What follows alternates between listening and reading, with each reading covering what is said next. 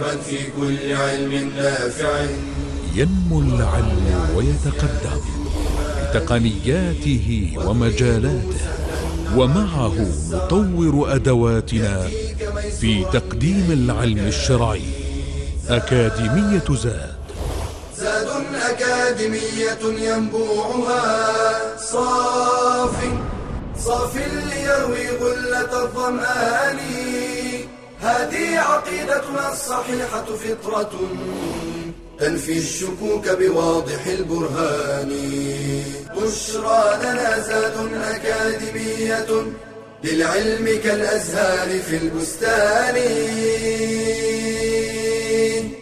السلام عليكم ورحمة الله وبركاته.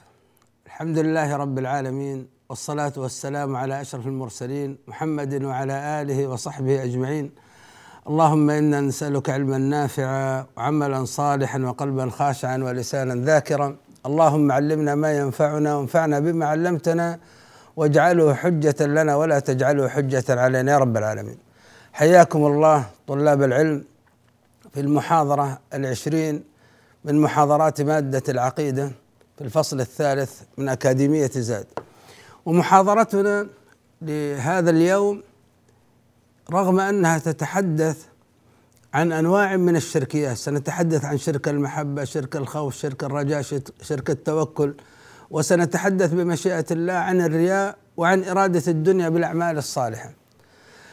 لكن لكونها تتعلق بأعمال القلوب فهي محاضرة في غاية الأهمية. قد يسألكم سائل ويقول أنتم طلاب العلم وأنتم على معرفة بدين الإسلام وعلى معرفة بقال الله وبقال بقال رسول الله صلى الله عليه وسلم. يقول لكم دائما تدعون تدعوننا إلى التمسك بدين الإسلام. وتقولون أن التمسك بالدين الإسلامي يسعد الإنسان في الدنيا وفي الآخرة. يقول فسمعنا مواعظكم. وسمعنا محاضراتكم وسمعنا خطبكم ثم تمسكنا بدين الإسلام. يقول البعض لكن ما وجدنا إلا أن الطريق فيه متاعب ومشاق ومصاعب. ما وجدنا ما تقولون أنه سعادة وأنه راحة نفسية. وجدنا تعب. يقول صلاة الفجر المحافظة على صلاة الفجر في الجماعة تعب. المحافظة على ورد قرآن يومي ويحفظ قرآن والله تعب. قيام الليل تعب الصيام تعب بر الوالدين وصلة الأرحام تعب ترك المعاصي والمنكرات تعب تعبنا. يقول وأنتم تقولون سعادة. فكيف الوضع؟ فما هو جمعكم؟ ما قولكم؟ أتمنى كل واحد منكم يضع إجابة. يسجل عناصر واحد اثنين ثلاثة. ما إجابتكم على هذا؟ الدين الإسلامي من تمسك به وجد السعادة وجد الراحة النفسية الطمأنينة الداخلية وجد سعادة القلب وسعادة البدن. يقول هو لكن الواقع التزم هو فوجد تعب القلب وتعب البدن. تعب القلب بسبب الحرمان من الشهوات والأشياء التي كان يحبها فتعب قلبه. وتعب بدنه لأنه أصبح يقوم في أوقات يحب أن ينام فيها آه، أجهد ذهنه من الحفظ وطلب علم فيقول كيف الجمع؟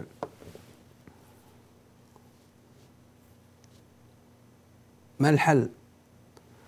أيها الأحبة في الله الجمع والحل هو أن هذا الرجل ما فقه معنى لا إله إلا الله كما ينبغي فمعنى لا إله إلا الله هو التعلق القلبي بالله سبحانه وتعالى محبة.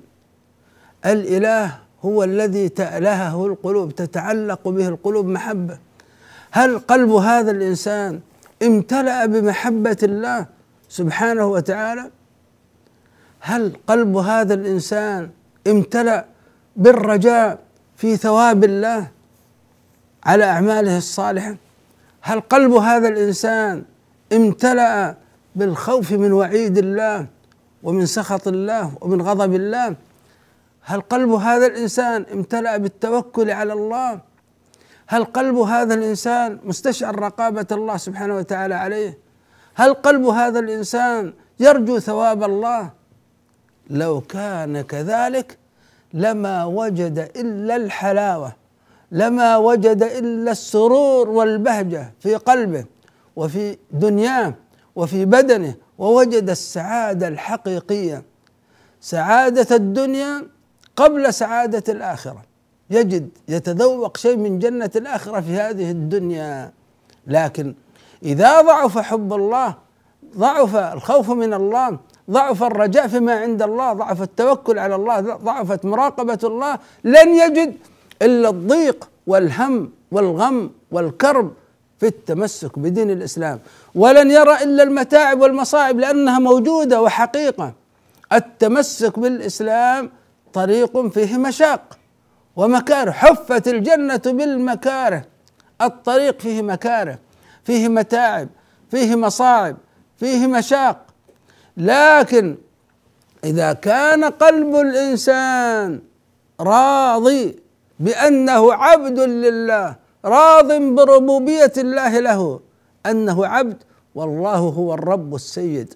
يأمره وينهاه وهو راض بعبوديته لله وراض بشريعة الله راض بدين الإسلام وراض بأن محمد بن عبد الله هو رسول الله. راضي بهذا؟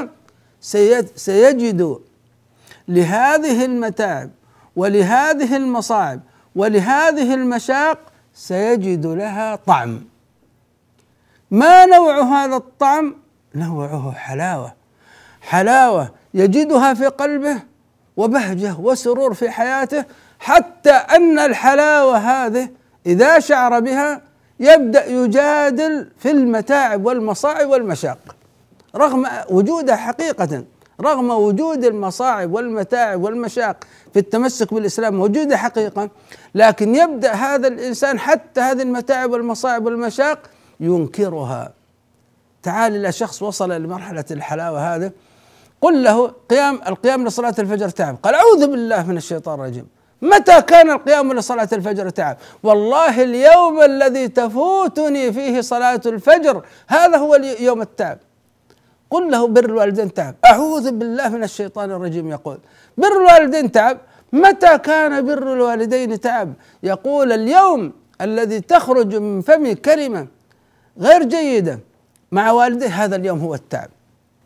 تقول له لكن ترك المعاصي والمنكرات تعب ترك النظر إلى ما حرمه الله ترك الاستماع إلى ما حرمه الله تعب. وهو حقيقة تعب. ينكر. أعوذ بالله. متى كان ترك النظر إلى ما حرمه الله؟ ترك النظر إلى النساء تعب. لا ما هو تعب. استغفر يقول كيف تعب؟ اليوم يقول الذي أنظر فيه إلى ما حرمه الله هو التعب. اليوم الذي أستمع فيه إلى ما حرمه الله هذا هو التعب. اليوم الذي تمتد يدي إلى ما حرمه الله هو التعب. اليوم الذي تمشي رجلي فيه إلى ما حرمه الله هو التعب. يقول التمسك بالإسلام ليس بتعب. السبب يا إخوان أنه ملأ قلبه بالرضا وبالحب بالحب لله ولرسوله ولدين الإسلام وللمؤمنين. كما قال صلى الله عليه وسلم ذاق طعم الإيمان من رضي بالله ربا وبالإسلام دينا وبمحمد صلى الله عليه وسلم رسولا قال صلى الله عليه وسلم ثلاث من كن فيه وجد بهن حلاوة الإيمان أن يكون الله ورسوله أحب إليه مما سواهما وأن يحب المرء لا يحبه إلا لله وأن يكره أن يعود في الكفر بعد أن أنقذه الله منه كما يكره أن يقذف في النار. من قال من ملأ قلبه بحب الله وحب رسوله صلى الله عليه وسلم وحب دين الإسلام وحب المؤمنين انقلبت في حقه المتاعب والمصاعب والمشاق في التمسك بدين الإسلام انقلبت في حقه إلى حلاوة وسرور وبهجة وسعادة يجدها في نفسه ويجدها في حياته. ناخذ فاصل ثم نعود إليكم بمشيئة الله. بشرى لنا أكاديمية للعلم كالأزهار في البستان.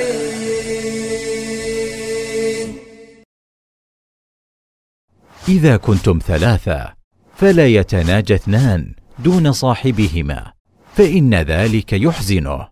أدب يعلمنا إياه نبينا صلى الله عليه وسلم من خلال النهي عن التناجي وهو أن يستأثر اثنان بالحديث سرا دون الثالث أو ثلاثة دون الرابع أو أربعة دون الخامس وهكذا. فإن هذا لون من إلحاق الاذى بالمسلم لأنه يعود عليه بالحزن والخوف. وربما ظن أن ذلك لاحتقاره والحط من كرامته فيزيده ذلك غما وحزنا. لذا حرم الإسلام التناجي كما قال تعالى ألم تر إلى الذين نهوا عن النجوى ثم يعودون لما نهوا عنه ويتناجون بالإثم والعدوان؟ ومن صور التناجي المحرمة أن يتكلم اثنان بلغة مختلفة لا يفهمها الثالث أو أن يكتب أحدهما للآخر في ورقة. والثالث جالس ولا يمكنه الاطلاع على ما كتب.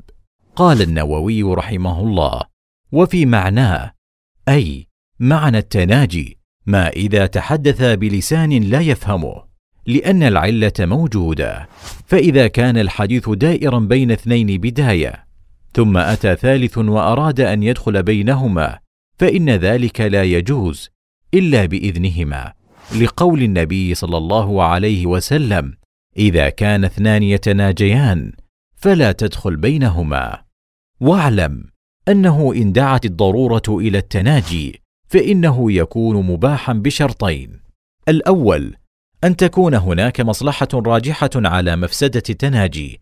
الثاني أن يكون ذلك بإذن الشخص الثالث ورضاه وإلا حرم. فالتناجي من تسويل الشيطان وتزيينه. فإذا أحسست بحزن من جراء تناجي بعض الناس أمامك فاستعذ بالله وتوكل عليه فإنه سبحانه كافيك من كل سوء وكيد. قال تعالى إنما النجوى من الشيطان ليحزن الذين آمنوا وليس بضارهم شيئا إلا بإذن الله. وعلى الله فليتوكل المؤمنون. بشرى لنا زاد أكاديمية للعلم كالأزهار في البستان. حياكم الله أيها الأحبة في الله. قلنا قبل الفاصل أن محبة الله هي في الحقيقة هي معنى هي المعنى الحقيقي للا إله إلا الله. فالمعنى معنى لا إله إلا الله أن قلبك معلق بالله تعلقا يوجب قصد الله بجميع أنواع العبادة. ولا تعبد إلا الله. بسبب شدة محبتك لله جل جلاله لكنها محبة التأله الموجبة قصد الله عز وجل بجميع أنواع العبادة. التي بينها لنا رسول الله وأشهد أن محمدا رسول الله. بينها لنا رسول الله صلى الله عليه وسلم نلتزم بهذه العبودية لله في حياتنا فنسعد في الدنيا ونسعد في الآخرة. نسعد قلبا ونسعد بدنا. نصلح فردا ويصلح مجتمعنا متى ما فقهنا هذا الأمر. أيها الأحبة في الله ينبغي لنا أن نعتني يوميا في كل بل في كل ساعة من ساعات اليوم أن نعتني دائما بقضية الأصول الثلاثة. بقضية محبة الله ومحبة رسوله صلى الله عليه وسلم ومحبة الدين الإسلامي وكذلك محبة المؤمنين الذين هم يشاركون في هذا الأمر الذين يحبون الله ورسوله ويحبون ويحبون الدين الإسلامي. عندما تملأ قلبك يوميا بهذا الحب ستجد هذه الراحة النفسية وهذه السعادة. محبة الله سبحانه وتعالى ينبغي أن نجلبها لأنفسنا. أن نجلب هذه المحبة لأنفسنا. نجلبها بتذكر نعم الله عز وجل علينا. نجلبها بتذكر أن الله هو الخالق لنا من العدم سبحانه وتعالى وهو الذي أدر علينا أنواع النعم. نجلبها بتذكر أن الله هو جالب المنافع ودافع المضار أن الله سبحانه وتعالى له الأسماء الحسنى والصفات العلى. نجلبها بالقراءة في أسماء الله عز وجل وصفاته. نجلبها بطاعة الله بالمحافظة على الصلوات والبعد عن المعاصي والمنكرات. نجلبها بمجالسة الصالحين وهكذا. بالدعاء بقراءة القرآن نجلب محبة الله سبحانه وتعالى في إلى نفوسنا نأخذ الضوابط الآن ما ضابط محبة التأله محبة الله سبحانه وتعالى هي محبة التأله وضابطها هي شدة التعلق القلبي بالله والموجب قصد الله بجميع أنواع العبادة. المحبة أقسام. هناك محبة العبادة ومحبة العبادة تنقسم إلى قسمين. محبة الله ومحبة في الله. محبة الله شرحنا، محبة في الله أن تحب ما سوى الله سبحانه وتعالى إذا كان مطيعا لله. أن توافق الله سبحانه وتعالى في محبوباته. ما يحبه الله جل جلاله من الذوات. ما يحبه الله من الصفات. ما يحبه الله من الأفعال. ما يحبه الله من الأزمنة ما يحبه الله من الأمكنة تحبه لمحبة الله له. فهذه المحبة في الله هذه محبة عبادة. فنحن نحب الأنبياء والرسل ونحب رسولنا صلى الله عليه وسلم ونحب صحابة رسول الله صلى الله عليه وسلم ونحب المؤمنين ونحب الصفات التي يحبها الله. هذا هذه محبة عبادة. هذه المحبه محبة الله ومحبة في الله هذه المحبة العباد محبة العبادة. وهناك محبة طبيعية. المحبة الطبيعية محبة الوالد لولده محبة الزوج لزوجته محبة الزوجة لزوجها محبة الصديق لصديقه. هذه المحبة الطبيعية محبة الأنس. آه وهناك محبة محرمة. المحبة المحرمة إذا أحببت أشياء وقدمت هذه المحاب محاب هذه الأشياء على ما يحبه الله عز وجل ورسوله هذه محبة محرمة. مثالها إنسان يحب مثلا مشاهدة الكرة. فأذن المؤذن وهو يشاهد هذه المباراة. أقيمت الصلاة وهو يشاهد المباراة. يا رب صلاتي ولا المباراة؟ فقدم في هذه الحالة مشاهدة المباراة على الصلاة في الجماعة ثم صلى بعد ذلك منفردا. هذا قدم ما تهواه نفسه على ما يحبه الله سبحانه وتعالى منه في هذا الوقت. يحب الله عز وجل منك في هذا الوقت أن تكون في صلاة الجماعة. فقدمت محاب محبة الهوى محبة النفس على ما يحبه الله. محبة الأبناء محبة المال محبة المسكن محبة العشيرة آه، محبة التجارة. هذه المحاب إن قدمتها قدمت مطالبهم على ما يحبه الله ورسوله فهذه محبة محرمة. وهناك محبة شركية. متى يكون الحب شركا؟ الحب يصل إلى مرحلة الشرك إذا أحببت هذا المخلوق وساويته بالله في المحبة الخاصة التي لا تصرف إلا لله. إذا أحببته محبة التأله محبة التأله شدة التعلق القلبي فتعلقت بهذا الميت بهذا الولي بهذا اللاعب بهذا الفنان تعلقت به تعلق قلبك به تعلقا يوجب قصده بنوع من أنواع العبادة. فسجدت له ذبحت له نذرت له استعذت به استغثت به. يعني فهذا يعتبر شرك المحبة وهو أصل الشرك وهو أصل الشرك. ما وقع الناس في الشرك في المخلوقين إلا بسبب هذه المحبة وهذا التعلق القلبي بهؤلاء الأشخاص بهذه الذوات. هذا التعلق القلبي بهذه الذوات أوجب قصدهم بنوع من أنواع العبادة وقد لا يظن الإنسان أنه يعبده بذلك. قد يلبس على بعض الناس ما يصنعه مع محبوبيه ولا يظن أنه يعبده فيطيعه في معصية الله معتقدا حل ذلك كما سيأتي الكلام عن شرك الطاعة.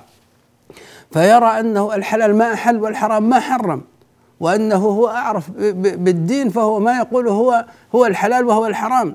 حتى لو خالف ما ما يعلم من الدين. يقول لا هو هو خلاص ما يقوله هو هو الدين. وهذا هذا هذا من الغلو. وهذا من الحب الزائد الذي جعل الإنسان يقع في الشرك شرك الطاعة شرك الذبح يذبح له ويتقرب إليه وهو ميت. يتقرب إليه بماذا؟ يتقرب إليه باللحم وليس بالدم. آسف يتقرب إليه بالدم وليس باللحم. لماذا؟ لأنه يأتي إلى هذا الميت فيذبح الميت هل سيأكل هذا اللحم؟ لن يأكل هذا اللحم. إنما هو تقربه إليه كما يتقرب إلى الله سبحانه وتعالى. يريق هذه الذبيحة هنا. هذه عبودية. من الذي سيأكل هذا اللحم؟ سيأكله الناس لكن الميت لن يأكله. وهكذا هذا يعتبر هذا الذبح يأتي من مسافة بعيدة ويقطعها ويظهر في يعني قطعه لتلك المسافة إلى ذلك القبر يظهر تذلله يظهر خضوعه يظهر خشوعه لهذا الميت. هذا كلها أنواع من أنواع العبادة. هذا التعلق القلب بهؤلاء حبا في الأساس. ويعتقد فيهم أنهم يعني لهم شفع شفاعة عند الله لهم وسائط عند الله. وهكذا المقصود أن شرك المحبة هو أساس الشرك في في, في بقية الأنواع. شرك المحبة خطير. التعلق القلب بهؤلاء المحبوبين والموجب قصدهم بنوع من أنواع العبادة هذا يعتبر شرك المحبة. وننتقل للخوف يا إخوان. أيضا عبادة الخوف من وعيد الله من سخط الله من غضب الله هي لها جانب حب هي جانب حب هذا المحب لله سبحانه وتعالى آه، من من محبته لله لا يريد أن الله سبحانه وتعالى يسخط عليه. لا يريد أن الله سبحانه وتعالى يغضب عليه. فهي لها جانب يتعلق بالحب. فمن حبه لله لا يريد أن الله سبحانه وتعالى يغضب عليه. فلا يفعل فعلا مما يسخط الله سبحانه وتعالى. نأخذ فاصل ثم نعود نتكلم في موضوع الخوف. بشرى لنا أكاديمية للعلم كالأزهار في البستان.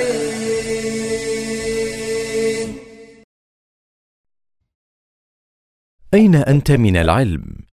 وقد قال النبي صلى الله عليه وسلم طلب العلم فريضة على كل مسلم فهناك مقدار من العلم يجب أن يتعلمه المتخصص وغير المتخصص فعلى كل مسلم أن يتعلم ما تصح به عقيدته وعبادته وعلى غير المتخصص أن يبدأ بالكتب الميسرة ثم يتدرج. ففي التوحيد مثلا يبدأ بالأصول الثلاثة والواسطية ثم كتاب التوحيد ثم الطحويه وهكذا سائر العلوم. وليسأل العلماء عما يشكل عليه ويقلدهم في الفتوى لقوله تعالى فاسألوا أهل الذكر إن كنتم لا تعلمون. وليتواصل مع طالب علم متخصص ليشرح له ما صعب عليه فهمه إذ لا يتيسر له التواصل مع العلماء في كل حين وليهتم بوسائل التقنية الحديثة لتعوض انشغاله عن حضور مجالس العلم أو الالتحاق بالكليات الشرعية ويحتاج غير المتخصص إلى علو الهمة وقوة العزيمة فمع ضيق الوقت لن يحصل العلم إلا بالمواصلة والاستمرار. وليستفد من تخصصه في إتقان العلم الشرعي. فالطبيب مثلا تسهل عليه مسائل الحمل والجراحات والمهندس تسهل عليه الفرائض لإتقانه الرياضيات وليسخر ذكاءه في فهم دينه وخدمته. قال تعالى وتلك الأمثال نضربها للناس وما يعقلها إلا العالمون.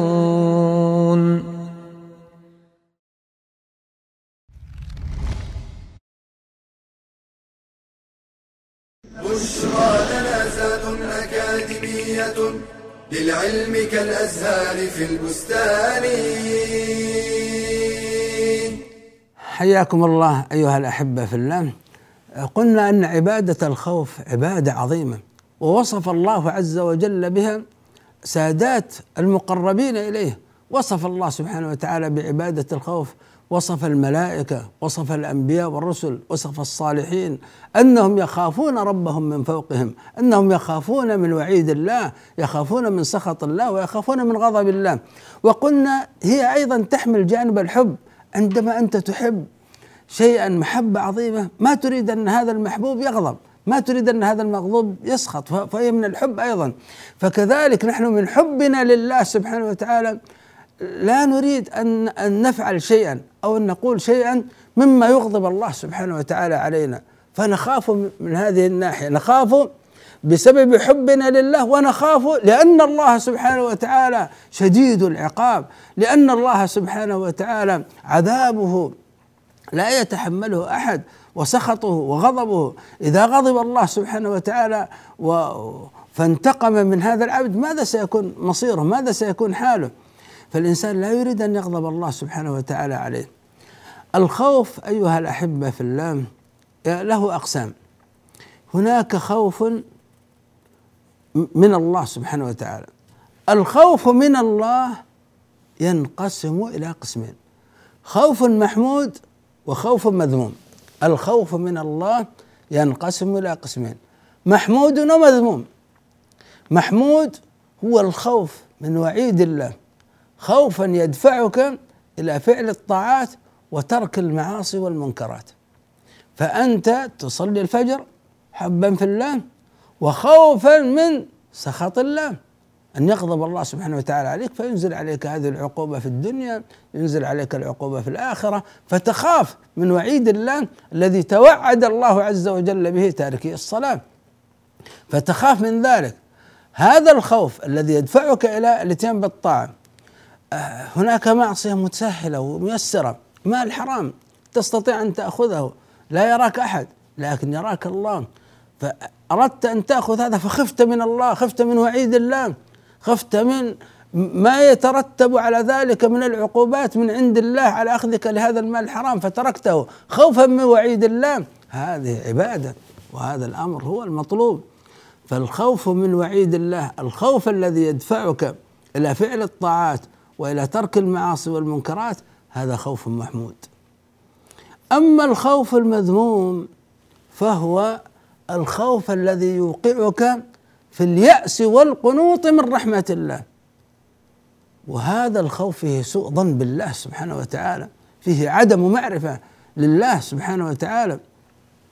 يعني إنسان ارتكب ذنوب ومعاصي ثم قال يعني هل يغفر الله له بسبب هذه الذنوب والمعاصي الكثيرة والكبيرة؟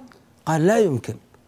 فوقع في اليأس والقنوط من رحمة الله فقال خلاص سأستمر في المعاصي والذنوب والكبائر والشركيات لأنه يرى أن الله سبحانه وتعالى لن يغفر له. هذا يأس وقنوط من رحمة الله وهذا مذموم. والله عز وجل قد نهى عن ذلك عن ومن يقنط من رحمة ربه إلا الضالون. إنه لا ييأس من روح الله إلا القوم الكافرون. فهذا نهى الله سبحانه وتعالى عن هذا. وهذا جهل بالله سبحانه وتعالى. جهل برحمة الله جهل بستر الله جهل, جهل بلطف الله سبحانه وتعالى وهكذا. فهذا اليأس يأس مذموم. هذا الخوف من وعيد الله الذي يوقعك في اليأس والقنوط من رحمة الله هذا خوف مذموم. وهناك خوف طبيعي. الخوف الطبيعي هو أن يخاف الإنسان من أمور قد انعقدت أسبابها. يعني يرى سياره مسرعة واراد أن يقطع الطريق والسيارة مسرعة جدا فخاف فتجاوز هذا الأمر. هذا الأمر جائز. هذا خوف طبيعي ولا بد ولا يصبح هذا الإنسان مجنون. فإذا خاف الإنسان من أمور قد انعقدت أسبابها هذا خوف طبيعي. خرج منها خائفا يترقب. وهناك خوف محرم. الخوف المحرم هو أن تخاف من المخلوقين خوفا يوقعك في معصية الله يوقعك في ترك طاعة الله. تخاف منهم تخاف منهم آه من ناحية مالية من ناحية منصب فتترك هذا من أجلهم. فيعني تكون هناك طاعة لك تجلس في مجلس وبدأوا يغتابون وبدأوا يعني يرتكبون المعاصي. وأنت لا تستطيع أن تنكر عليهم ولا تستطيع أن تقوم. ليس أن هناك أمر يعني يضطرك إلى ذلك بمعنى ستقتل.